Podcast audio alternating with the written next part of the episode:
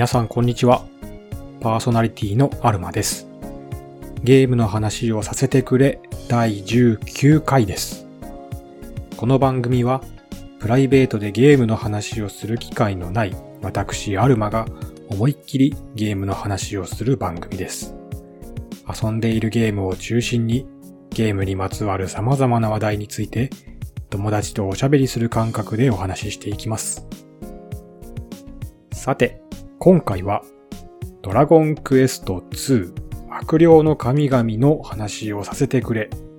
ということで、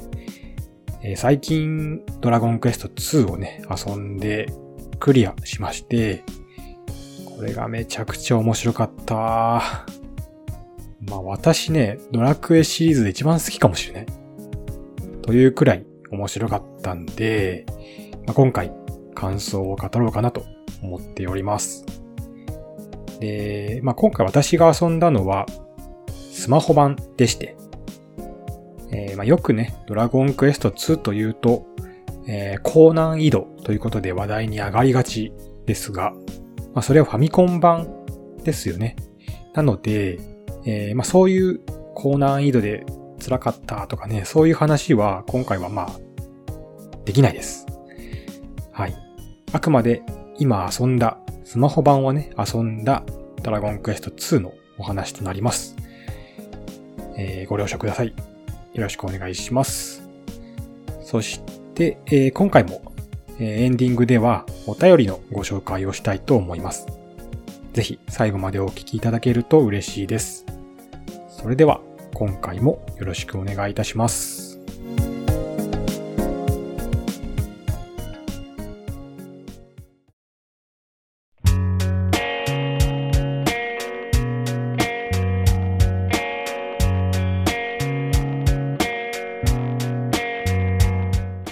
では本編です。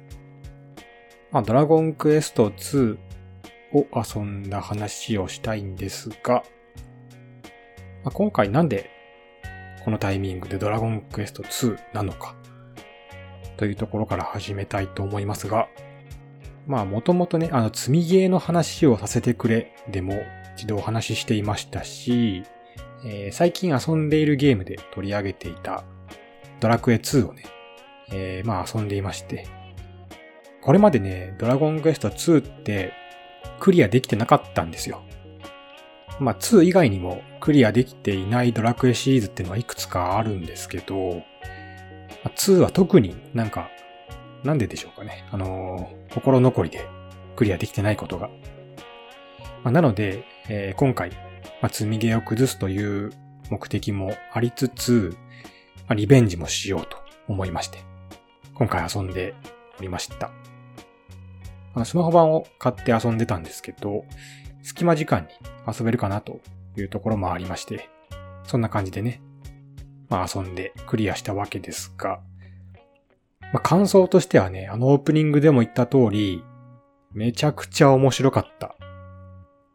まあどこがどういう風にっていう話をすると、とにかくテンポがいい。だから、とても気持ちよく遊べましたね。というか気持ちよく遊べた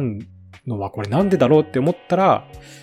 おそらくそれはテンポがいいからだろうという結論に自分の中で至りまして。以前それこそ最近遊んでいるゲームの話で、あのドラクエ2を上げた時に落ち着くって言ってるんですよね、自分は。これもね、やっぱりテンポがいいからっていうところがあったなと今では思います。まあ、その辺の話をね、あの話していきたいんですけど、とにかく、サクサク進むんですよ。本当に。イベントシーンもあっさり進む。やっぱ昔のゲームなので、まあ容量の都合とかもあってね、イベントシーンを作り込めないっていうところもあったかとは思うんですけど、でで、じゃああっさりしてるからじゃあ物語性はないのかっていうと、まああるんですよね。なんだろう、お話の面白さとか、そういった感じの面白さではなくて、まあそれも面白いんですけど、やっぱり、ドラクエ2でいうこう物語性っていうところで言うと、まあ、まずは3人のキャラクター性、プレイヤーキャラクターとなる主人公たち。3人いるんですけども、それらのキャラクター性が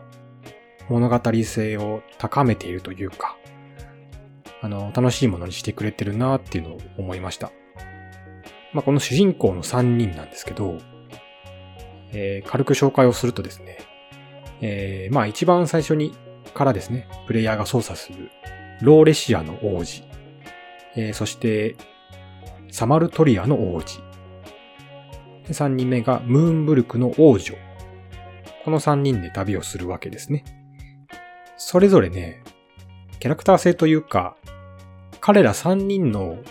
性格っていうところは、あの、深くは描写されないんですけど、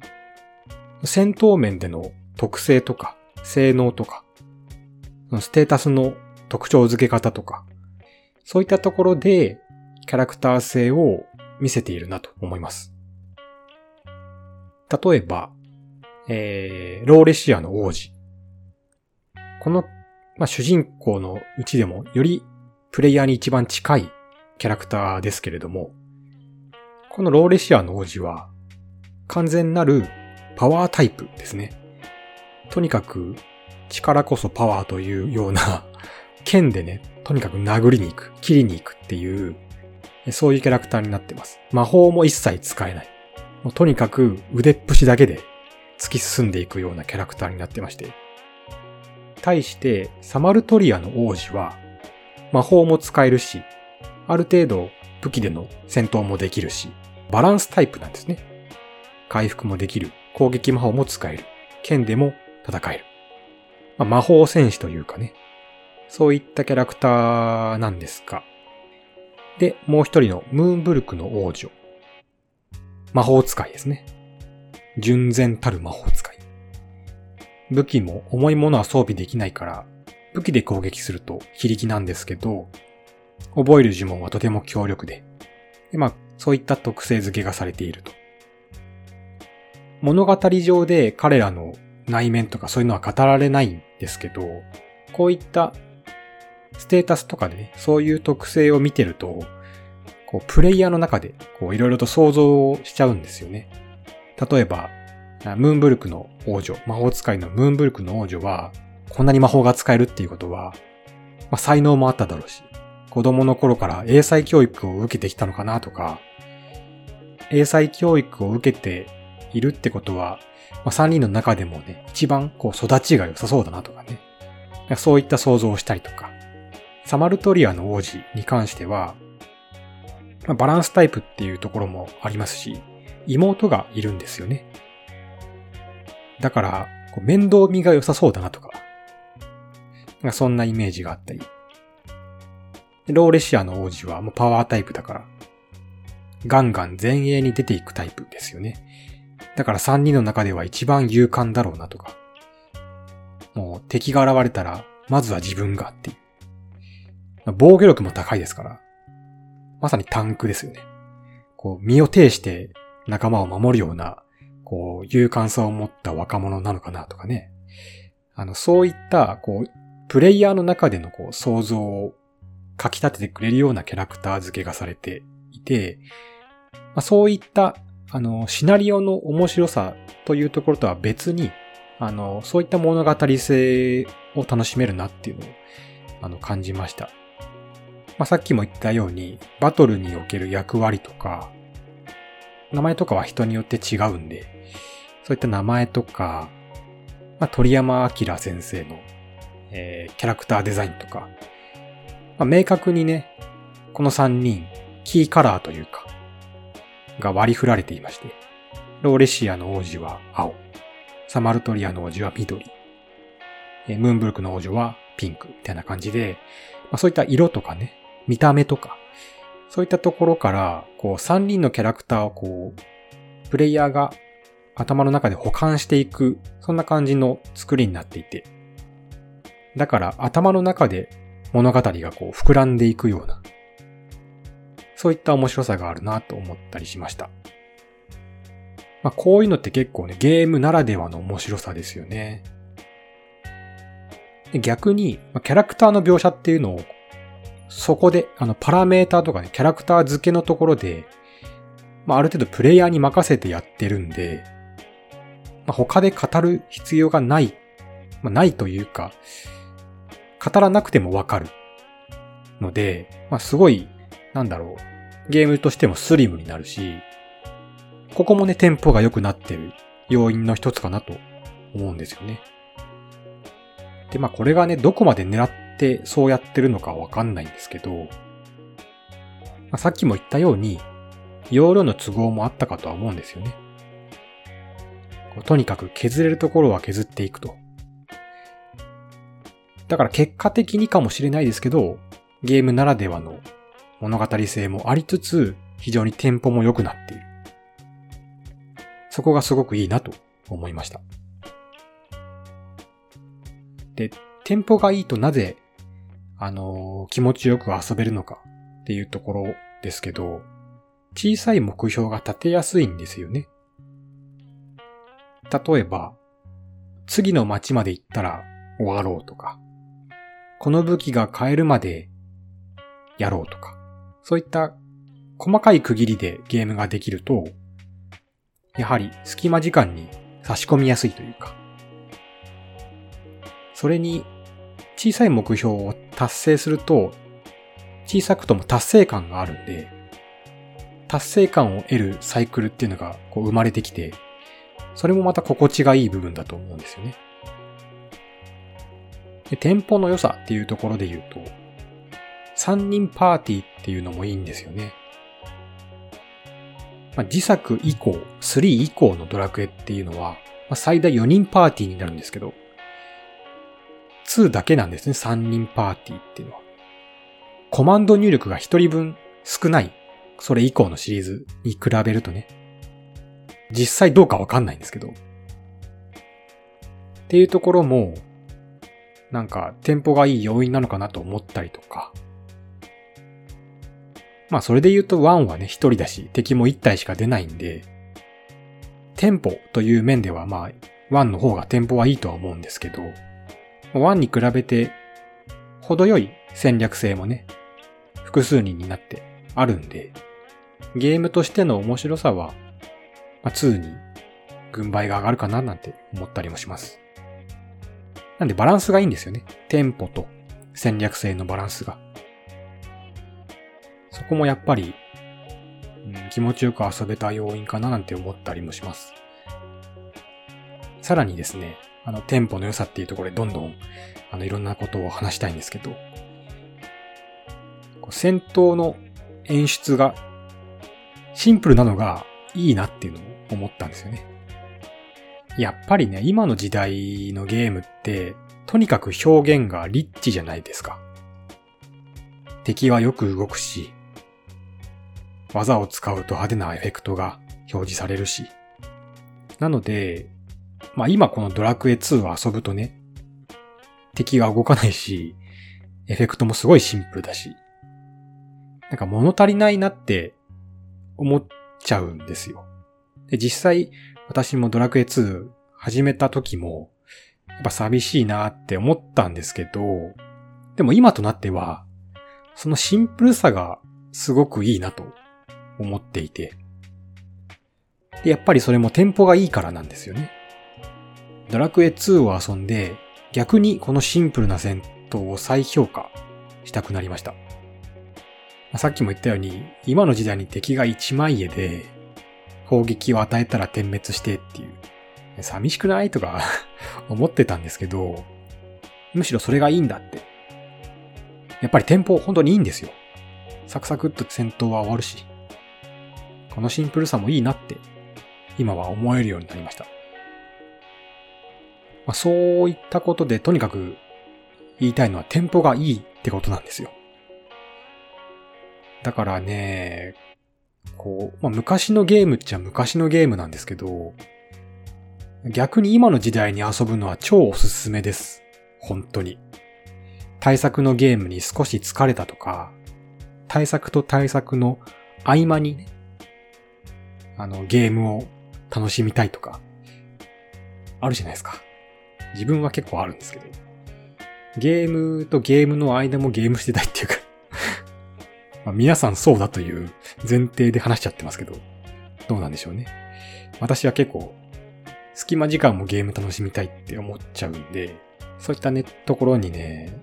ドラクエ2差し込んでもらえるといいなって思いますけど。特にね、あの、まあ、ゼルダが出たじゃないですか。Tears of the Kingdom が。それに来月は FF16 ですよ。まあ、それ以降もなんか対策が控えていて、対策ラッシュなので、その合間合間にね、ドラクエ2をやっていただくっていうのは非常にいいと思いますね。さっきも言ったように心地がいいんで、対策と対策の合間のこう、休憩、休憩、ゲームの休憩をゲームでするっていうのもあれなんですけど、いいんですよ。休憩にね。少しの時間でも楽しくなれるんで、ぜひぜひあの、おすすめしたいところなんですが。で、まあ先ほども言った通り自分はスマホ版を遊んでたんですよ。で、まあドラクエ2といえば、高難易度として語られることが多いんですが、スマホ版は、まあ、もちろん、えー、調整が効いていて、ちょうどいい難易度になってます。まあもともとファミコン版のドラクエ2の高難易度も、まあ、調整不足っていうのが原因としてあったので、まあ本来想定していた難易度なのかな。えー、まあ、とにかく調整がすごくされているので、非常にちょうどいい難易度になってます。で、この難易度もね、遊びやすさにつながってると思います。ファミコン版が好きな人からすると、物足りないかもしれないんですが、まあ、かといって簡単すぎるわけでもないんですよね。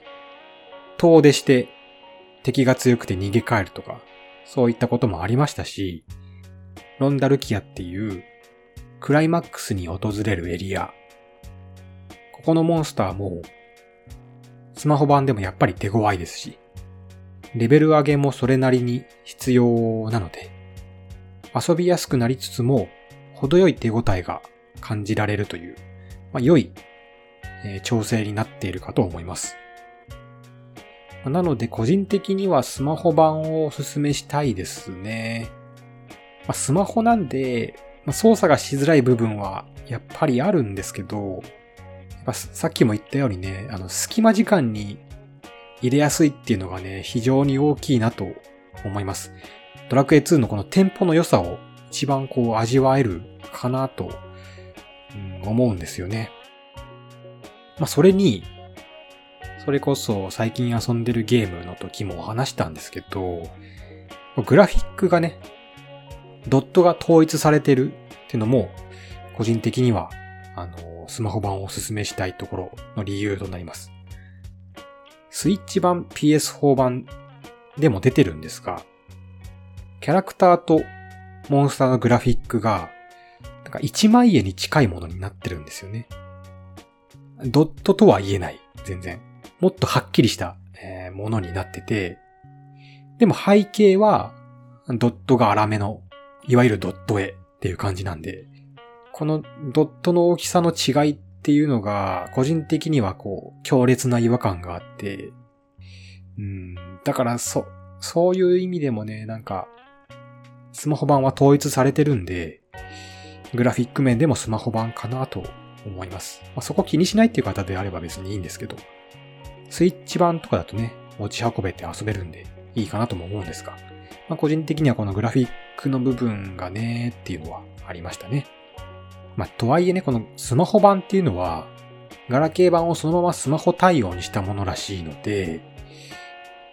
今の時代に見合ったドット化っていうと、まあ、それはちょっと違うところもあると思うんですが、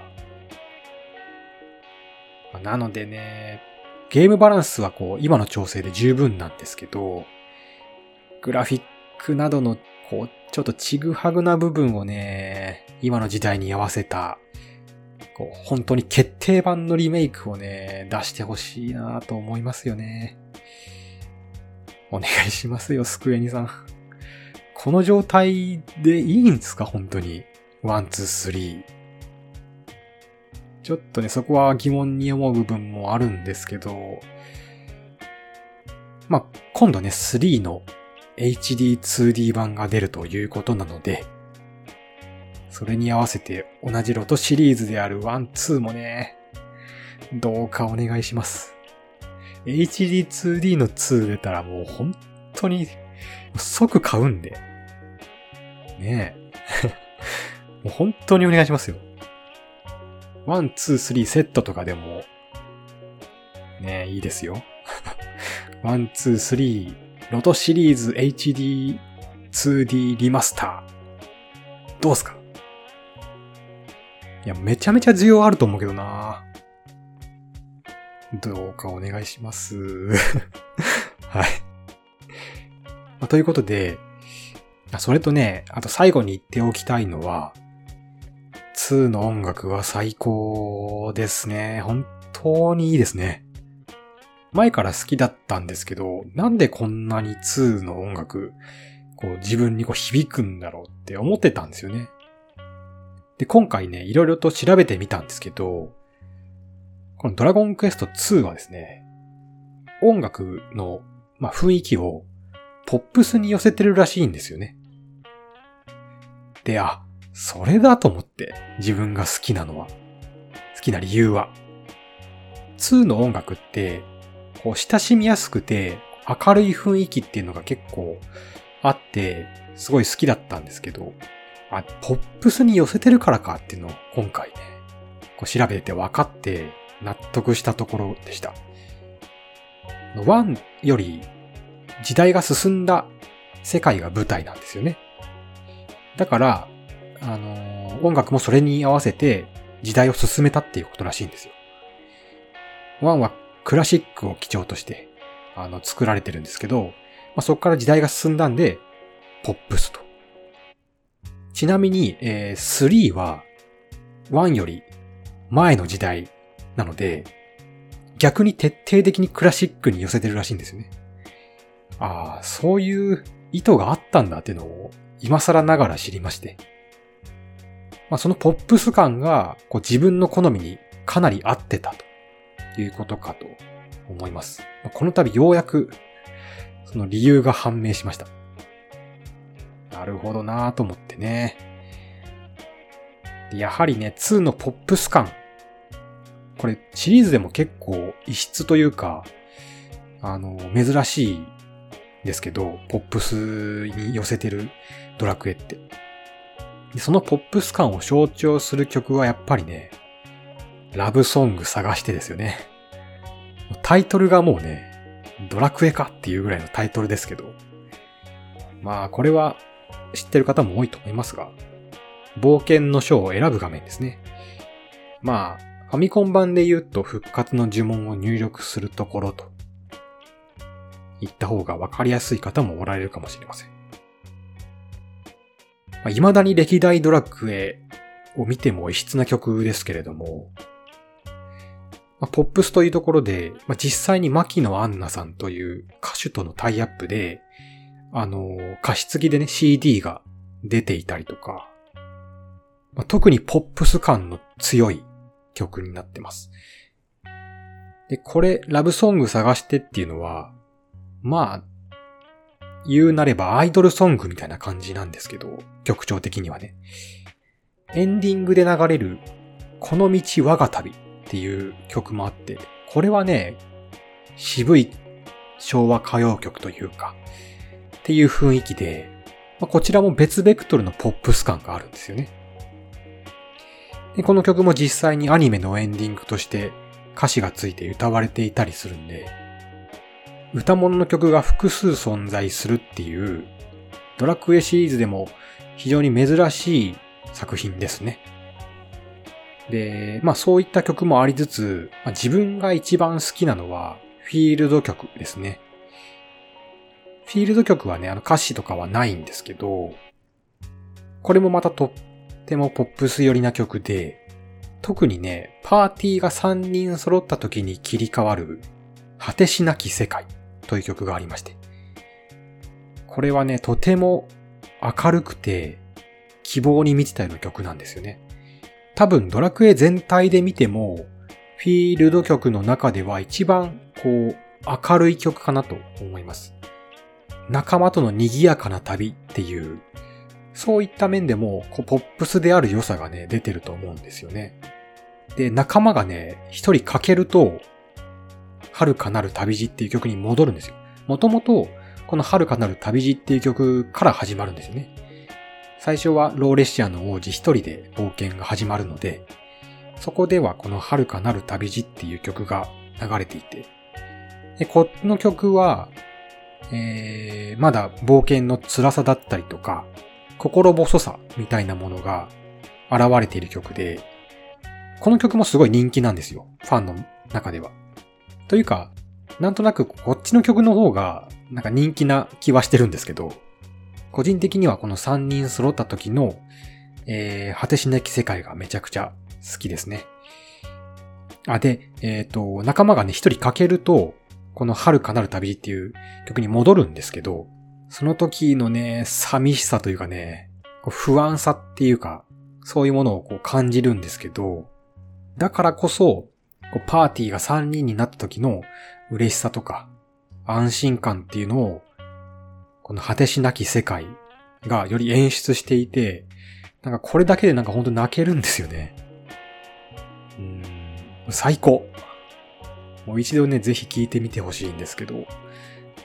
で、一人旅だった1に対して、パーティー性が導入された2は、仲間の心強さを初めて体感した人がね、当時たくさんいたと思うんですけど、この果てしなき世界という曲による演出も相まって、多分めちゃくちゃ感動したんじゃないんですかね。まあ、というわけで、えー、音楽もね、これ本当に歴史に残るレベルでいいので、まあ、さっきも言ったテンポの良さも相まって、こうマジでね、遊んでいる実感の心地よさがね、すごいんですよ。もういい曲を聴きながらもうテンポよく遊べるってもう最高ですよ、本当に。ぜひね、あの、この対策ラッシュ、これから続きますけれども、サブゲームとしてね、遊んでみてはいかがでしょうか。まもちろんメインで遊んでもいいんですけれども。はい。でも本当におすすめなんで、めちゃくちゃ面白いんで このテンポの良さを味わっていただきたいと思います。ぜひぜひ遊んでみてください。それでは、えー、エンディングに向かっていきたいと思います。エンディングではお便りを紹介したいと思います。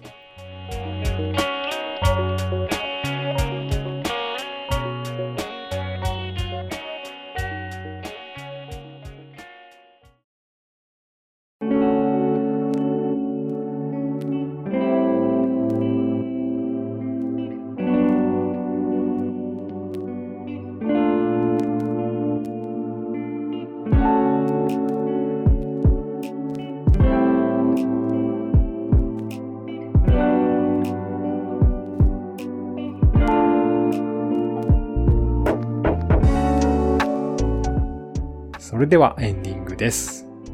今回もお便りを紹介したいと思います。実は前回の時点で、えー、今回ご紹介するお便りっていうのはいただいてたんですけれども、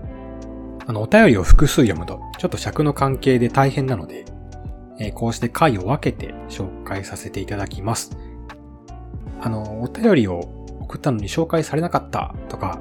えー、思われる方がもしいらっしゃったら、あの、そんなことはないので、送っていただいた日からちょっと時間は空いてしまうかもしれませんが、全部読ませていただきますので、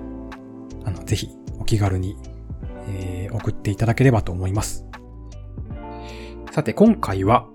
ゆうたろうさんからいただきました。ありがとうございます。ゆうたろうさんからは、現在の募集テーマ、私におすすめするナムコのゲームと、えー、普通のお便り、いわゆる普通オタですね。あ、これ言ってみたかったんだよな、普通オタって。ラジオしてる感がありますね、普通オタってね。はい。えー、普通オタとね、2通いただきましたので、えこれから紹介させていただきます。まずは、えー、おすすめのナムコのゲームについて、ツイッターのリプライでいただきました。それでは読んでいきます。ナムコのおすすめゲームといったら、やはりテイルズですかね。世間の評判の順番とは違うかもですが、自分的にはグレイセス F とベルセリアが好きです。ぜひやってみてもらえたら嬉しいですね。といただきました。ありがとうございます。Tales of Graces F と Tales of Berseria ですね。この Graces F っていうのは Wii で出ていた Tales of Graces の、まあ、完全版という立ち位置のゲームですね。PS3 で出ているそうで、調べてみると、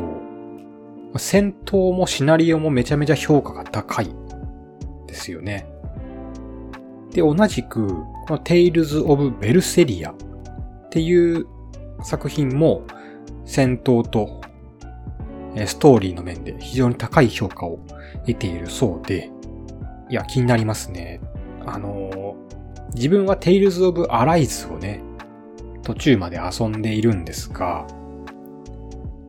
あの、まあ、途中まで遊んでいて、まあ、積んでるっていう結果になってるんですけど、なんかこう、つまんなくなったとかそういうわけではなくて、まあ、なんで なんで途中でやめちゃったんだろう。なんか多分ね、他にゲームが発売されたとか、他のゲームに移っちゃったら戻れなくなっちゃったとか、まあ、そんな感じの理由だと思うんですけど、なんかね、すごい面白かったんですよ、Tales of Arise。じゃあやれよっていう感じなんですけど、あの、すごく面白くて、初めてやったテイルズでしたけど、なんかすごいテイルズシリーズが、そのアライズによってすごい興味を持つきっかけになってくれたんですよね。で、まあもともとなんでテイルズシリーズやってなかったかっていうと、うん、まあ、自分は結構ドラクエとか FF を遊んできていた人間で、そういう、まあ、RPG が好きだったんですけど、これは個人的なね、あの感想なんですけど、まあ、テイルズは、こう、まあ、アニメ調だったから、こう、なんかこう、恥ずかしい感じがしたんですよね。や、やるのが。いや、これすごい失礼なこと言ってるのはもう重々承知をしてるんですけど、あのちょっと気恥ずかしい気持ちがあって遊ぶのにね。有名アーティストのタイアップ曲が流れるとか、なんかそういうところもすごい気恥ずかしい感じがあって、それにあの、キャラクターデザインとかも自分に向けられたものじゃないというか、うん、なんだろうな。中学校とか高校の頃は、こう、まあ、思春期でもあったんで、なんかこう、背伸びしたい気持ちもあって、あのね、これリアル寄りなものとかを遊ぶ、遊んでたんですよ。それこそね、FF とかね。なのでそこで、その頃にそういう印象を抱いていて遊んでなかったので、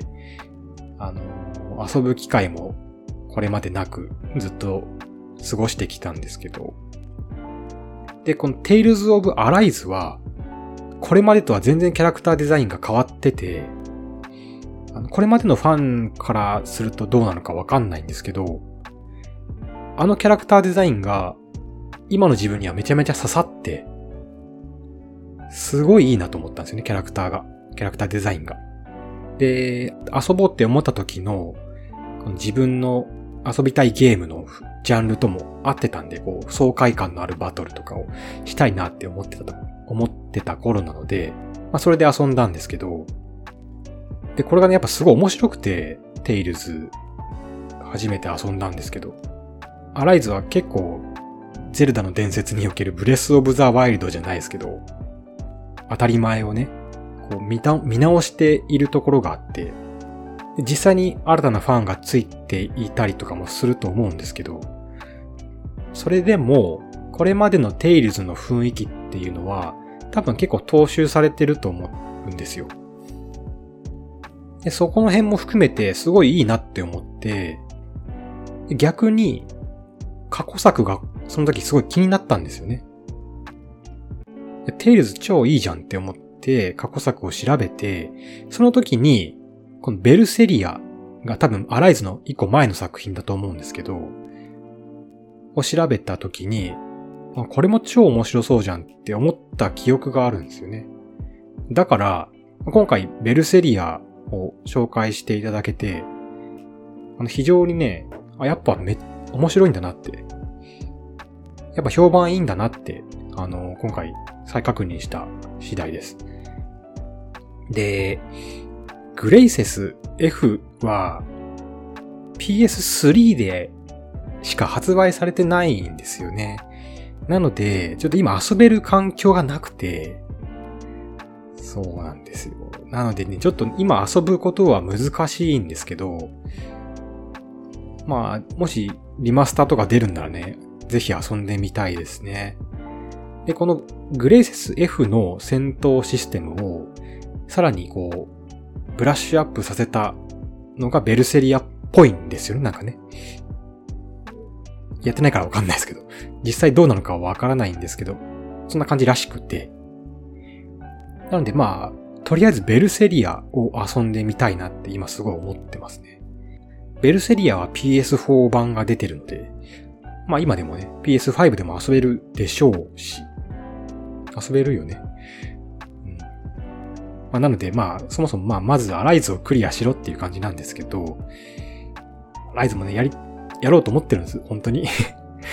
クリアしようと思ってるんですよ、本当にね。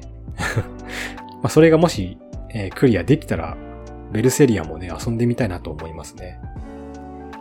今雨の音とかすごいですかね今更ですけど。ちょっと、ノイズとして入っていたら申し訳ないんですが。で、今となっては、その、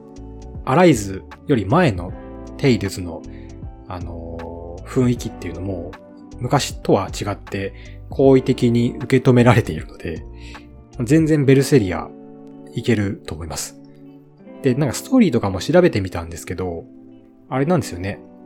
テイルズで唯一女性主人公ということで、それに加えて、こうダークなストーリーらしいじゃないですか。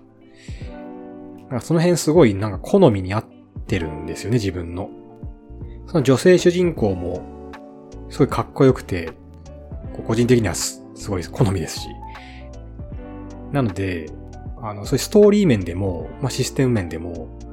かなり気になってます。ベルセリア。まあ、なのでちょっとグレイセス F は遊べないんですけど、今。ぜひね、あの、ベルセリア、遊んでみたいです。あの、まずはアライズをクリアします。はい。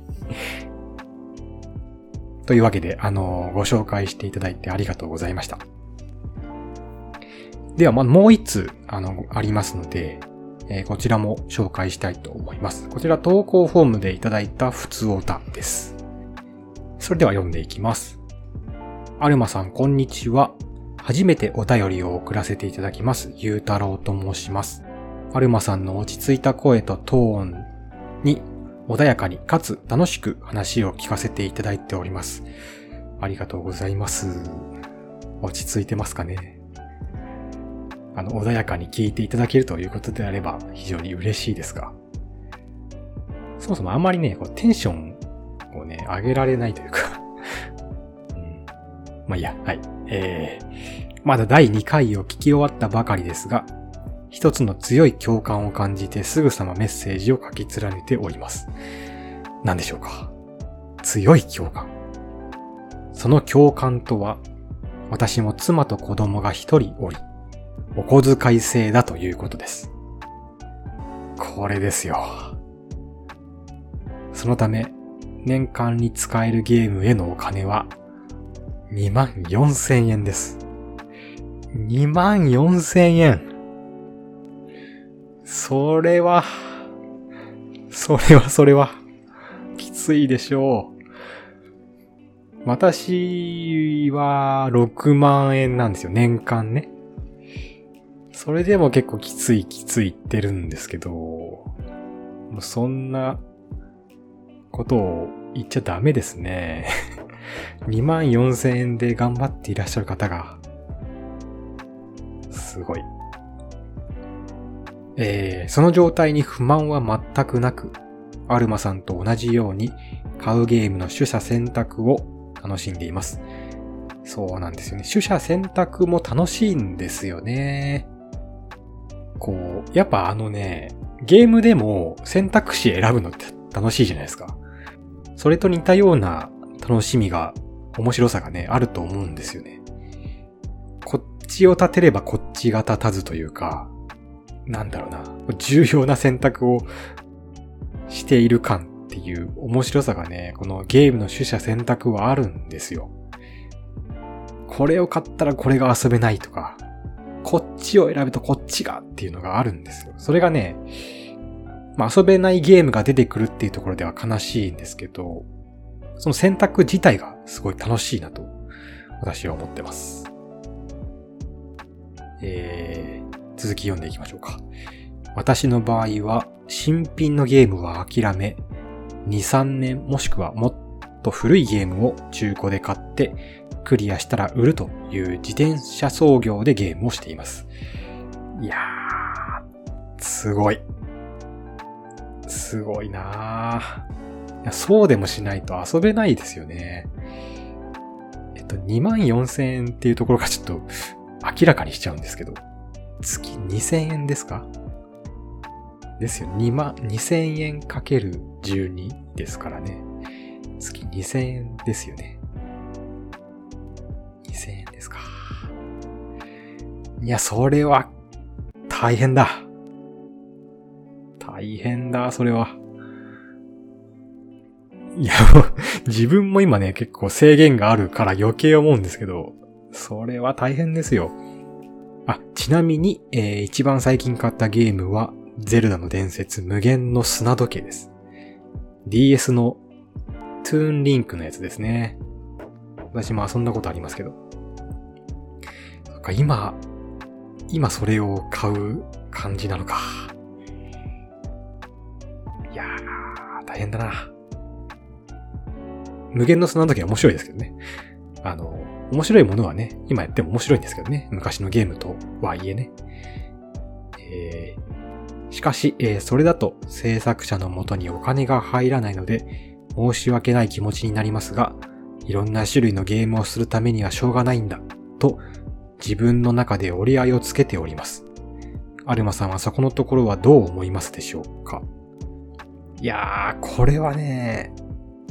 まずね、あの、ゆうたろうさんに関してもそれでいいと思います。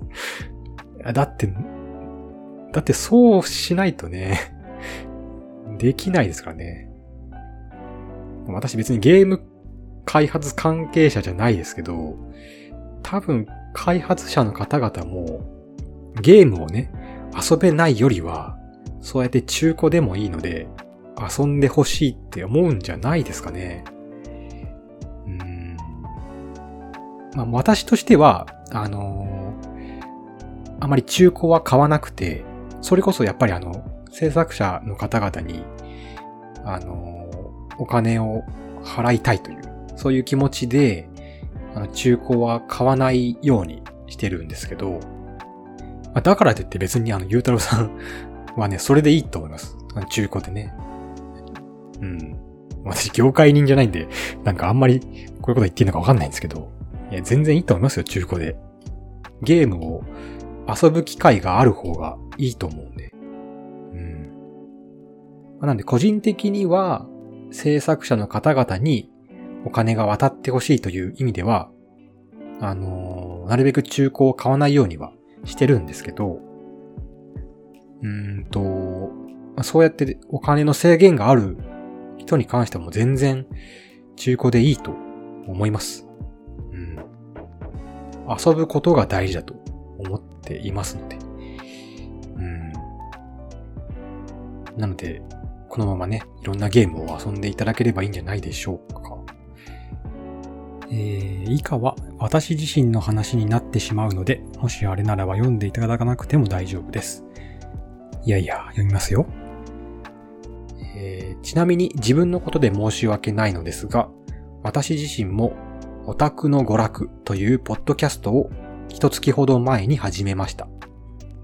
ぜひ聞いてもらえたら嬉しいですし、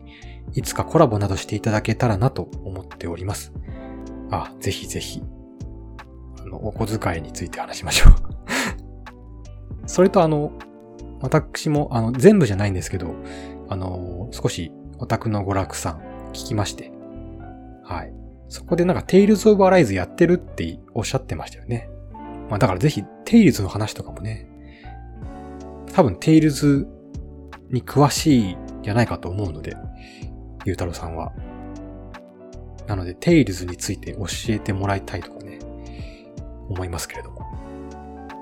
はい。それでは、失礼いたします。気温の変化が大きくなってきたので、体調には気をつけてください。長文乱文失礼いたしました。ということで、ありがとうございます。はい。まあね。いや、でも、すごい、なんだろう、嬉しいですね。こう、お小遣いで非常にこう、ああだこうだやってる方という方が他にもいらっしゃったっていうのは、しかも、ポッドキャスト配信者の方でね、いらっしゃったっていうのは、非常になんかこう、親近感を抱いて、非常になんか嬉しいです。まあ、ということで、えー、皆さんもね、えー、オタクの娯楽というポッドキャスト、えー、配信されてますので、ゆうたろうさん。えー、ぜひ、聞いてみていただければと思います。えー、お便りありがとうございました。というわけで、えー、引き続き、アルマにおすすめするナムコのゲーム、えー、募集しております。えー、それに、あの、今回みたいにね、あの、普通オタを送っていただくのも構いません。ていうか、まあ、全然 OK です。何でも嬉しいです、お便りはね。なんか最近お便りを読む機会が、あの、続いてあって、非常に嬉しいですね。はい。アルマを嬉しくさせてやろうと いう気持ちで、あの、送っていただければ、はい。非常に、もう、まんまと嬉しくなりますので、ぜひぜひよろしくお願いいたします。えー、というわけで、この番組ではお便りを募集しています。番組の感想、ご意見に限らず、あなたのゲーム話でも構いません。番組の概要欄に記載しているメールアドレス宛て、もしくは投稿フォームにてお送りください。また、ツイッターでもコメントをお待ちしています。ハッシュタグは、シャープゲーバナ。シャープゲーバナ。ゲーバナはすべてカタカナです。では、今回も最後までお聴きいただきありがとうございました。それではまた次回。さようなら。